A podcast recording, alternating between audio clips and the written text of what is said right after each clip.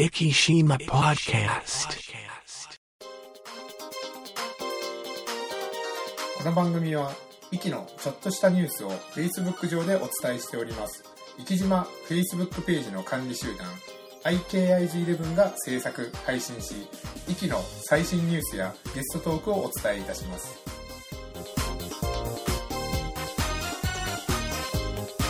はい始まりました「生島ポッドキャスト」第505話というところで、はいはい。MC の石本です。そしてもう一方この方です、うん、小室圭です。小室ああ本当にコツコツ勉強されていやーもう良かを。ったですよはい。ね。本当にすごいと思います。はい、いやいろんな方がいろんなことを言ってる時もありましたけどもでもあのそこら辺の人が簡単に受かるかっていうもんではないけど本当ね本当、はい。ニューヨークの弁護士、はい。そうそう受からないですから、はい言ってる奴ら受かってから言えよって思いますけどね。よくあの20代でなかなかなならずにあの30代になってあの司法試験ですね。日本でも、うん。あれやっと合格したよとかいう方もいらっしゃったりとか今なんかニュースはい。に15回かなんか受けて合格したとかいらっしゃいましたね。はい。いやすごいですね。はい、だからやっぱり1回2回とどんどんあの落ちるたびに気持ちが折れていくもんでしょうけどもそれで続けて合格したっていうのはやっぱり素晴らしいことかなとですね。あの我々も獣医師免許も一発目で受からなかったら、はい。もう受かる確率が一挙に下がる下がりますもんね。はい。よく言いますよね。あのやっぱりあの気持ちとあと現役の時とやっぱりあの浪人となるとやっぱりいろいろあのね。環境としてですね難しいところとかもですね、で面白くて浪人ってこう、はい日本ぐらいしかにあアジア圏しかないんですよね、はいはいはいはい。アメリカって予備校みたいなのないんですよね、はい。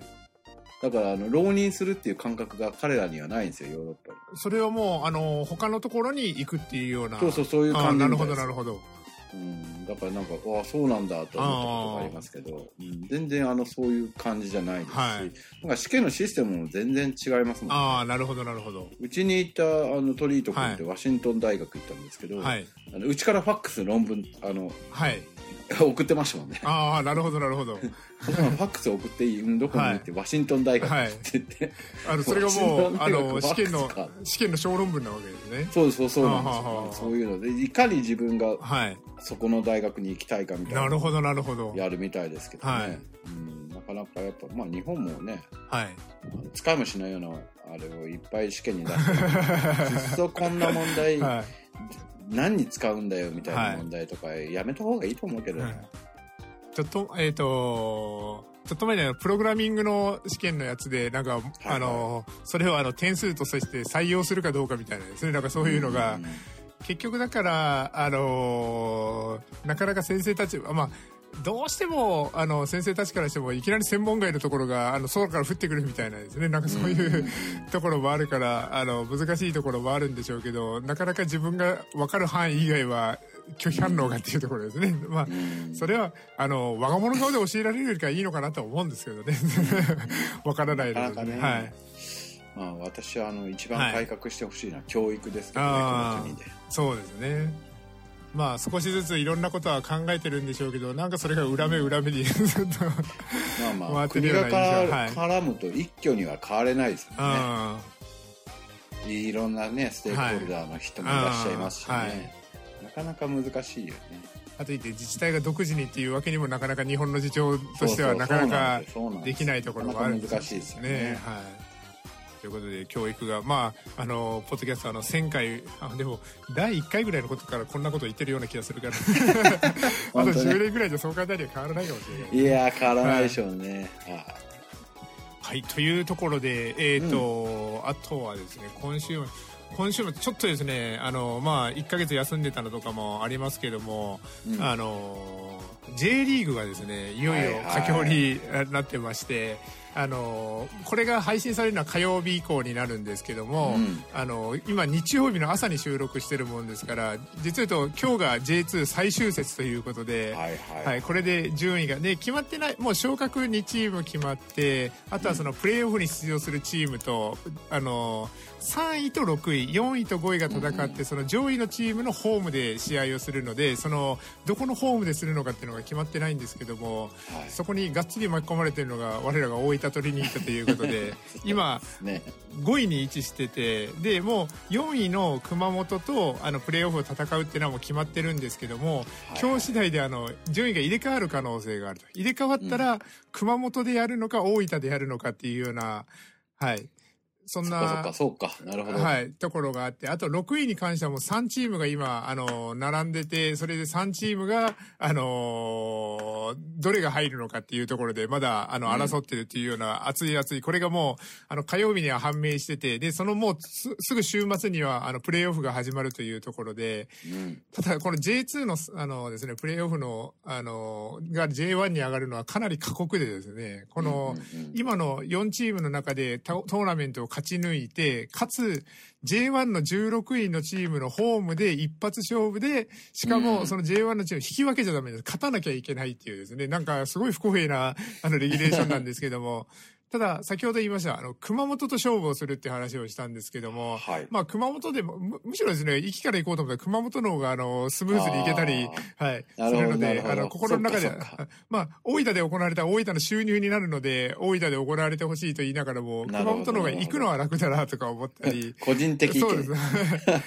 で、3位のチームが、えっ、と、岡山なので、で、うん。まあ、もしかしたら6位のチームが勝ち上がってきたら、その、大分のホームでできる。まあ、3位でも岡山ということで、結構近場でですね、あの、まあ、うん。あの、J リーグを見てると、あの、岡山がだいぶ近場に感じるんですけど、うんうん。はい。そんな感じで、その J1 の16位っていうのも、ちょっと今、5チームぐらいが大混戦なんですけども、うん。結構、アビスパが結構、あの、順位的に可能性が高くなってるなとなると、はいははいいはいあの、結構九州近隣で、あの、プレーオフが済ませてでき、できるなと、あの、あ博多の森だったらもうやっぱりかなりの確率でトリニータサポーターが押し寄せるだろうなとねああ、そうね。はいそうですね。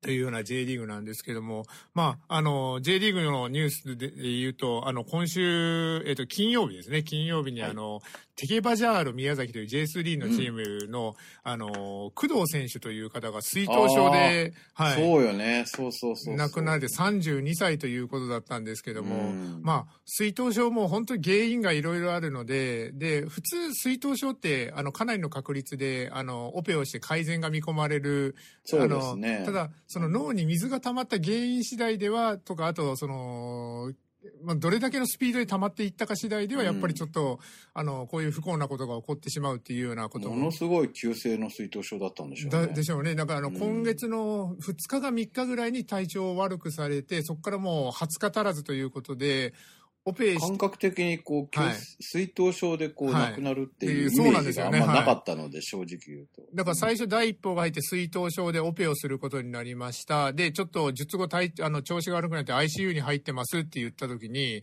あの、なんか術後の経過がちょっと悪くて ICU に入ることになったのかなぐらいで最初思ってたんですよね。そうただなんですよ。はい。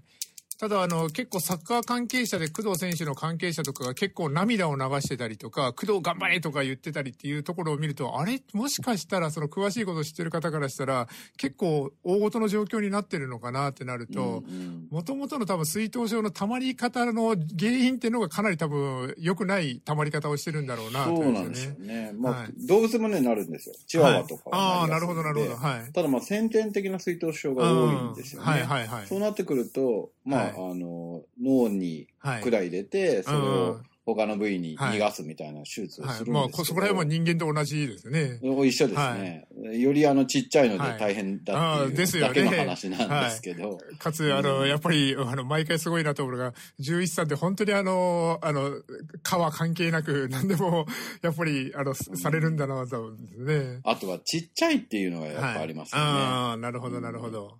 なんかわ笑い話でよく、はい。業界の笑い話であるんですけど、はい。なんかアメリカのね、あのはい笑い話で、お医者さんが後ろでご飯を食べてて、はい。え今日なんか3キロの子あの新生児に、あの、点滴の管入れたよみたいなことを言ってるとはい、裏獣医さんが、はいうん、今日入れたのは600グラムだったなとかいうのをね、言うとかいう話にはいなって、はい。しかもあの、人間みたいにおとなしくしてくれないからですね。そうなんですうんよ。あのね、その面ではやっぱりその看護師さん、動動物の看護師さんたちはいがきっちり抑えてくれるっていうのはうんものすごく重要なんですよね。なるほど、なるほど。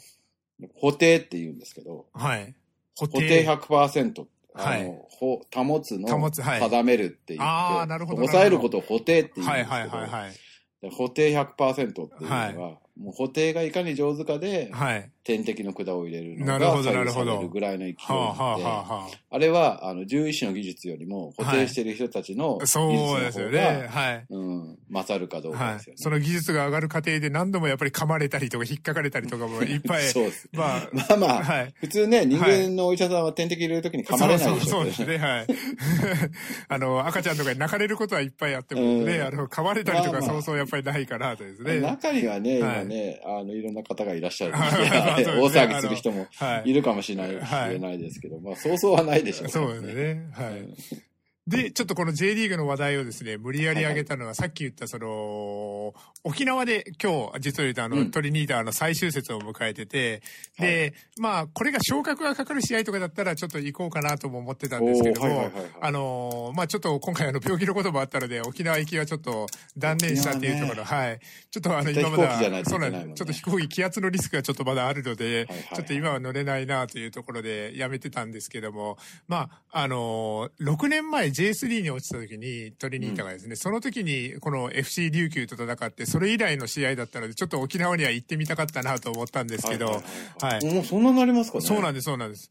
で、かつですね、こ来年の2月、沖縄にもう一個行くことがあるって言ったら、あの、沖縄マラソンっていうのが、はいはいはいあって、これがあの、まあ、あのコロナの直前に、あの開催されて、そこに、あの、出場してたんですけども、その、あのまあ、前もちょっと話しましたけど、同じ週に行われた熊本城マラソンは、あの、全員マスクをして走ったりとかですね、あの、うんコロナのもう本当、ダイヤモンドプリンセスからちょっと一般にも出始めたっていうような時で、で、その次の週からもう、すべてのマラソン大会が中止になって、そこから3年が経つっていうような、そうなんだ。ギリギリ行われたところだったんですけど、その来年の沖縄マラソン、やっぱり沖縄はまだあの流行が、あのーの問題があるのか、沖縄マラソンが中止になるということで、だからちょっと沖縄に行き損ねてるっていうところが。はい。なので、あの、再来年の沖縄マラソン、まあ来年トリニータの J2 にいない予定なので、ちょっと来年、あの、り沖縄に行かないという前提で言うとですね、ちょっともう一年沖縄に行くのはお預けだなというところで、はい、というところで、今日のトークテーマになるんですけどもえ、今行きたい場所というところなので、はい、ちょっと僕は沖縄なんですけど、福山先生なんか今行きたい場所なんてことはどころありますか？ずっとここ何年か、はい。行こうよ、行きたい、なんかタイミングを測りたいんですけど、えっと、夫婦でね、はい。一宮回りをしてるんですよ。はいはいはいはい。で九州はほぼほぼ制覇したんで、はい。えっと、他の地域に行きたいんですけど、はい。100いくつか、100、はい、やついくつかあるんですけどね。はい。で、その中で一個だけ、はい。小山っていう富山県にある、はい小山神社っていうのがあるんですけど、はい富山のあの黒部の近くにあるんですけど、はい。そこの神社は、はいさ夏だけしか参拝できないんですね。ほうほうほうほ冬はもう雪に閉ざされてしう。まって。なるほど。はい。で、その、まあ、下で、下にも神社があるんで、そっちでお参りすればいいんですけど、はい。あの、本来は一番上もうせっで、かく行くんだったらですね。そうなんですはいはいはい。で、小山っていうはい山の3003メーターの山頂にある神社があって、はい。はい。そこの御朱印をもらいに行きたいんですけど、はいはいはい。でうちの、あの、妻に、はい。嫌だよ、そんなところって言われてて、いや、でもはい。それ行かないとコンプリートできないじゃんっていう話はしてるはい。ので、なんかちょっと夏にタイミングを見つけて、はい。まあ、700メーターぐらい近くまでは、はい。えっと、ロープウェイがあるんですよ、ね。ああ、なるほどなるほど。だからまあ下から行かなくても、ロープウェイの、そこから700メーターぐらい登ればいいんですけど、はい。それを嫌がられてるのをどう説得しようかなるほどなるほど確かにそれぐらいの高さで栃木だったらもう冬は無理ですもんね。どう考えてもあですね。富山ですね、富山。あ富山ね。あ、栃木の富山ですね。はい。はあはああの冬はもう絶対無理。そうですねで、はい冬はもうあの神社も開いてない。ああ、なるほど。夏場は宮司さんがずっとはい。常駐してるみたいなんですよはい。うんちなみにさっき福山先生があの、100何個一宮があるって話はいはいはいおっしゃってましたけど、ごめんなさい、僕はあの、はい勝手なイメージで47都道府県の一宮なのかなと思ったんですけああ、ども。昔のはい国ですよね。だから、廃藩置県前の、あのそうそう藩の、越中とか、はいあのね、それこそ何州っていうところの、はいと。こあところのあの、はい国の、なんで、はいいくつだっけな忘れちゃった。100、100いくつかあったと。はいはいはいはい。で、あの、新しい一宮とかいうのもあるんで、ああ、なるほど、なかな。か、はい。めんどくさいんですけど、はい江戸時代だからね、北海道とかに本来は、はいまだ国じゃないからないんですよね。これはあの、じゃあ神社庁に、あの、登録されてる。いや、神社庁とはね、別です。はいあ、また別なんですね。はい。は神社庁は、あの、伊勢系の神社です、あ。はい。伊勢神宮系ああ、なるほど、なるほ。ど。はい。なので、なかなか。一宮。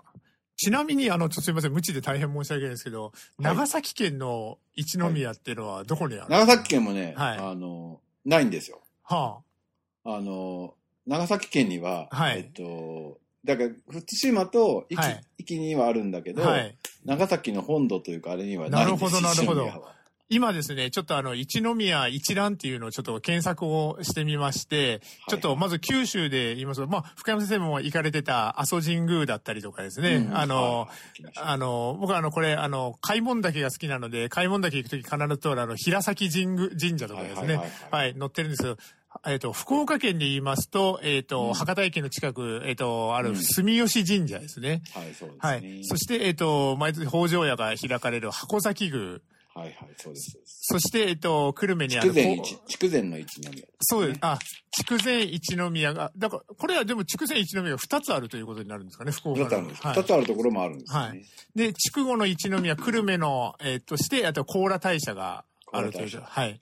まあ、あそこね、あの、はいお丘の上っていうか山の上にあります、はい。そして、えっ、と、長崎県で言うと、福山先生のおっしゃる通り、あの、本土には全くありませんで、はい。はい。壱岐国ということで、雨の棚川神社というところで、はい、あの、柳田地区、あの、柳田じゃないか、えっ、と、あそこは、えっ、と、田中船になるんですかね、住所としてはですね。そうです、ね。はい。あの、天の川酒造さんから下ったところというところにある雨の棚川神社。そして、対馬の海神神社。海神神社ってどこにありますかね、海神神社って、はいえっと、あそこ。海神神社。あ、あ、これ、か渡積神社、あ、なるほど、なるほど。渡積神社のことなんですね。ああ、そうそうそう。はあ、あの、はあはあはあえーと鳥があるとこね、海が。はい。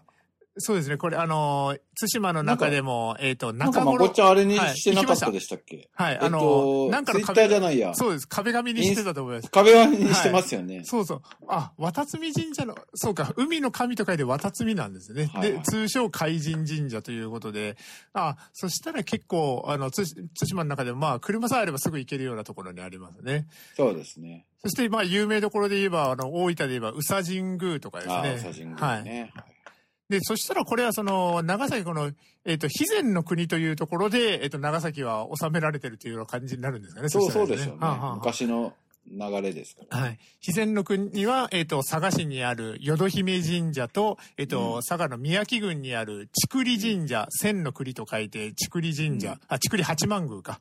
という感じで八幡宮えっ、と、で、先ほど福山先生がおっしゃられてた、えっ、と、富山県、えっ、と、小山神社、あ、小山、僕あの、小山かと思ったら、あの、雄大の雄に山で小山神社なんですね。はい富山県中新川郡というところで、ちょっとすみません、あの、聞いたこともないような、あの、土地になりますけども。で、その、富山にあの、高瀬神社という富山県屈指の金運スポットとか書いてますね、こちらはですね。結構この越中の国は、あの、4つも、あの、あそうそう一宮があったりするんですね。うん。だからまあ諸説ありの部分もあるんで。はい。壱岐もね、高神社が本当は一宮じゃないかっていう説もあるんですよね。なかなか難しいところですけど。ああ、小山神社。確かにあの、海抜1万弱、3003メートル。しかも、これ、1万弱で、あの、アルプス、さあの、アルプスの、あの、一部ということで書いてるあの、アルプス1万弱の、なんかモデルになってそうなんですね。これは、ご来光との写真とかありますけど、すごいですね。うんはい。ちょっとそこ行ってみたいなと思っております。ただ、あの、福谷先生のおっしゃる通り、あの、山が空いてる期間っていうのが7月1日から9月の30日ということなので、うんはい、なかなか、あの、いつでも行けるというわけではなくですね。で、で山の気候みたいなのもホームページに書いてるんですけども、こちらを見るともう9月の時点で日中は5度から15度、早朝はマイナス5度って書いてますね、こちらねそうなんですよはねい。。あこれはちょっと奥様が聞かないことをいろいろ。本当に夏休みしか行けないですよね。そうですねここはね。夏のまあ、お盆時期ぐらいが、えっ、と、日中で15度から20度ぐらい、ちょうど、あの登りやすいかなっていうような、そうですねちょっとむしろ多分暑いぐらいかなって感じがするんですね、登ってたらですね。はい。ということで、ちょっといつか福山先生が、今の、あの、ウォーキングで鍛えた足を、そうなんですよ。はいまあ、息もね、あの、150社も、あと2社回ってないんで、なるほど、なるほ2ど。社回りたいんですけどはいね。ということで、まあちょっとこれ、あの、なんか、これをちょっと標僕もブックマークしといて、なんか、あの、行けるところがあったらあ行っあ、てみたいなそうですね。ですね。うんうんはい。うんあのーあれして、はいえっ、と、Google マップとかにもあるんで。あ、プロットがですね。うんなるほど。はいはいはいあ、厳島神社とかも入ってるんですね。あ、そうです、そうです。なるほど厳島神社もそうです、ねはあ、はあはあ、結構、あの、大きな有名な神社はいも入ってる、あ、出雲大社も当然入ってますね。はい。はい。あ、な、なんとなく行ったところちょこちょこ入ってる。そうそうそうそう、そうなんですよ。なるほど。なに入ってるので。うちがあと、鹿児島神宮と、はいあそれこそ和田摘神社が、あー年にもらってないんですよなるほどなるほどね。はい。それで九州はコンプリートの予定なんで。なるほど。はいちょっとまずじゃあ九州から制覇というところで。そうなんです。はい。はいということで、今行ってみたいところというところで、えっ、と、私は沖縄深谷市で一宮の富山の、えっ、と、小山神社というところで、はい。はいというところで、えっ、と、来年はそこに、あの、行けたらいいなという。あじゃあそしてですね、えっ、と、はいじゃあ、ちょっと、あの、もう、あと10分切ってきましたニュースの方に行こうと思うんですけども、あの、ちょっと前に、あのー、好み農園さんだったりとか、うんえっ、と、まだアスパラ届いてない。あ、ほん ドローン。ドローンでそうそう。あの、毎回宣伝ありがとうございます。あの、感謝してましたので、ぜひよろしくお願いいたします。で、あと、あのえっ、と、あ あの、で出てこない。えっ、と、横山をですね、えっ、と、とかが、あの、中田秀俊さんの、あの、日本物という、えの、FM ラジオで紹介されたという話があったんですけども、この日本物のさ、には、あの、ホームページがありまして、食、酒も、酒ですね。あと工芸品とか、あと滞在場所とかですね。そういうふうな、うんうんうんあの、ジャンルに分けて、えっ、と、に、日本の本物をめぐる旅マガジンという形でホームページが紹介されてるんですけども、はい。その中に、あの、同じ時に多分取材に行かれたと思うんですけども、生き生まれ、生き育ちの名牛、生き牛の伝統を大切に受け継ぐ梅島地区さんということで、はいはい、はい。あの、肉の梅島さんが、あの、日本物のホームページで紹介されておりましたということで、はい、高品質な生き牛を育てる肥育農家梅島牧場をそ、えっ、と、訪ねるというところで、えっ、と、まあ、そもそもその幻の名牛を生む生き島、生きの紹介だったりとか、生きの畜産の歴史、えっ、と、生きの畜産の歴史というのは大陸、大陸交流の拠点であった生きには、朝鮮半島経由で様々な文化が集まったが、生き牛の祖先もその際に渡来したものと考えられている。うん弥生時代の息の歴史を物語る春の辻遺跡からは家畜牛の骨が出土しており、さらに国産牛についての鎌倉時代の図説、えっ、と、春牛絵師って読むんですよね。には、うんえっ、と、牛車を引く春牛として登場。同じく鎌倉時代の図説、国牛都図では、えっ、と、筑紫牛、かっこ生き牛に、あと、勝るものはなしと称賛され、うん現行の際には元軍に、えっ、と、食用にされたというような記述もあるということで、かなり、あの、歴史としては長いという。そうなんですよ。こはい。の国牛十十種だっけ？な、はい。なんだっけ？あのはい。本、本はい。あの、東大に、はい。こう、うちセミナー、別の会社でセミナーとかやってもらうのはい。にやってるんですけど、はい。東大の農学部にふってこう、あの、はい。博物館みたいなところがあって、はいはいはい。あの、たまたま入ったら、はい。おここにある！はいはいはいはいはい。実物を見せていただきましたけど、はい。なかなかあの貴重な、はい。生き牛をね、はい。国牛十十だから、日本の国の10か所。元々の牛はい。の、ね、あの、ルーツの 10,、はい。10種類のうちの一つだって言われてなるほどなるほど。うん、なかなか貴重ですよね。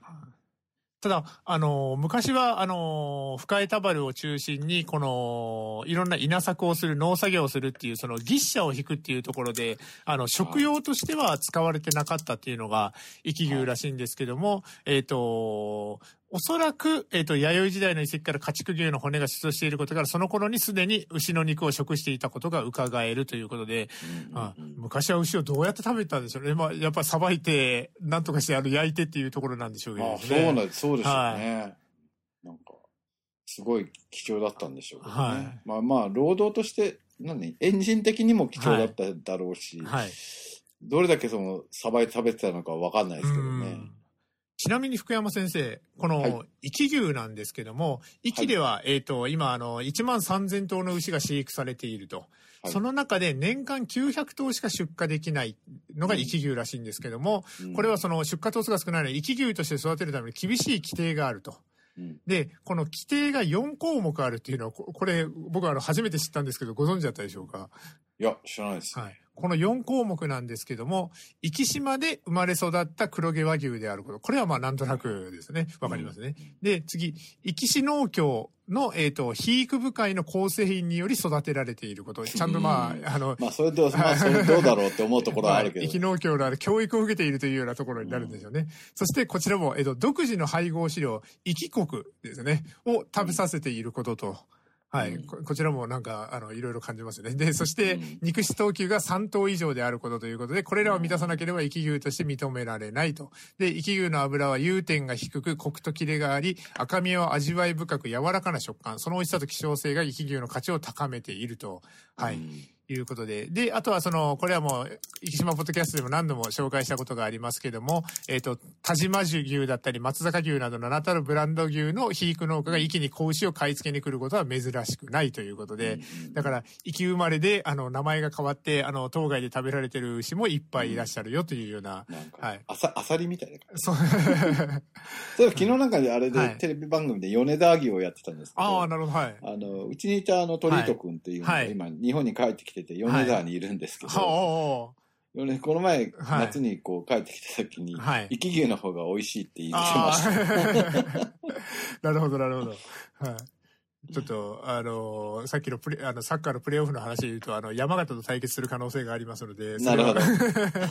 あの、ちょっと山形今ライバルして、まあ、あの、戦うのは大分ですけど。はい。と、あ、ちょっとごめんなさい、余談でしたけど。で、その中で、この先には、あの、今度はあの、生き牛が出荷されるまでっていうところから、あの、梅島さんの、えっ、と、話ですね。あの、梅島さんの紹介という、ここら辺はもうぜひ、あの、日本物、あの、日本物で調べてもらったらすぐ多分検索が出てくると思いますので、日本物で、に、あの、10月19日の記事で、あの、項目で言えば、フードという項目のところに、この梅島さんの記事が載っておりますので、ぜひ検索して見ていただけたらなと思いますと。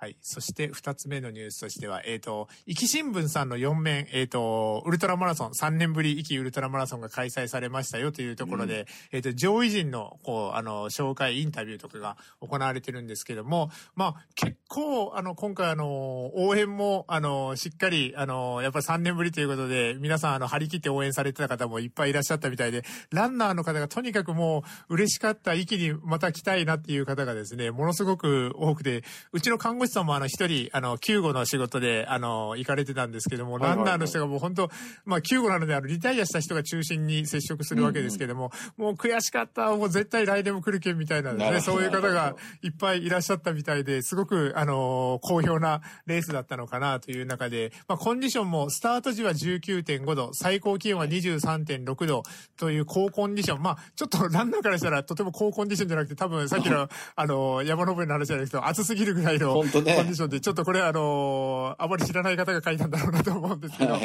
いい。あの、まあ、やっぱ20度超えたらもうちょっととてもじゃないいや、ですもんね多分そう、そうですよね。はい。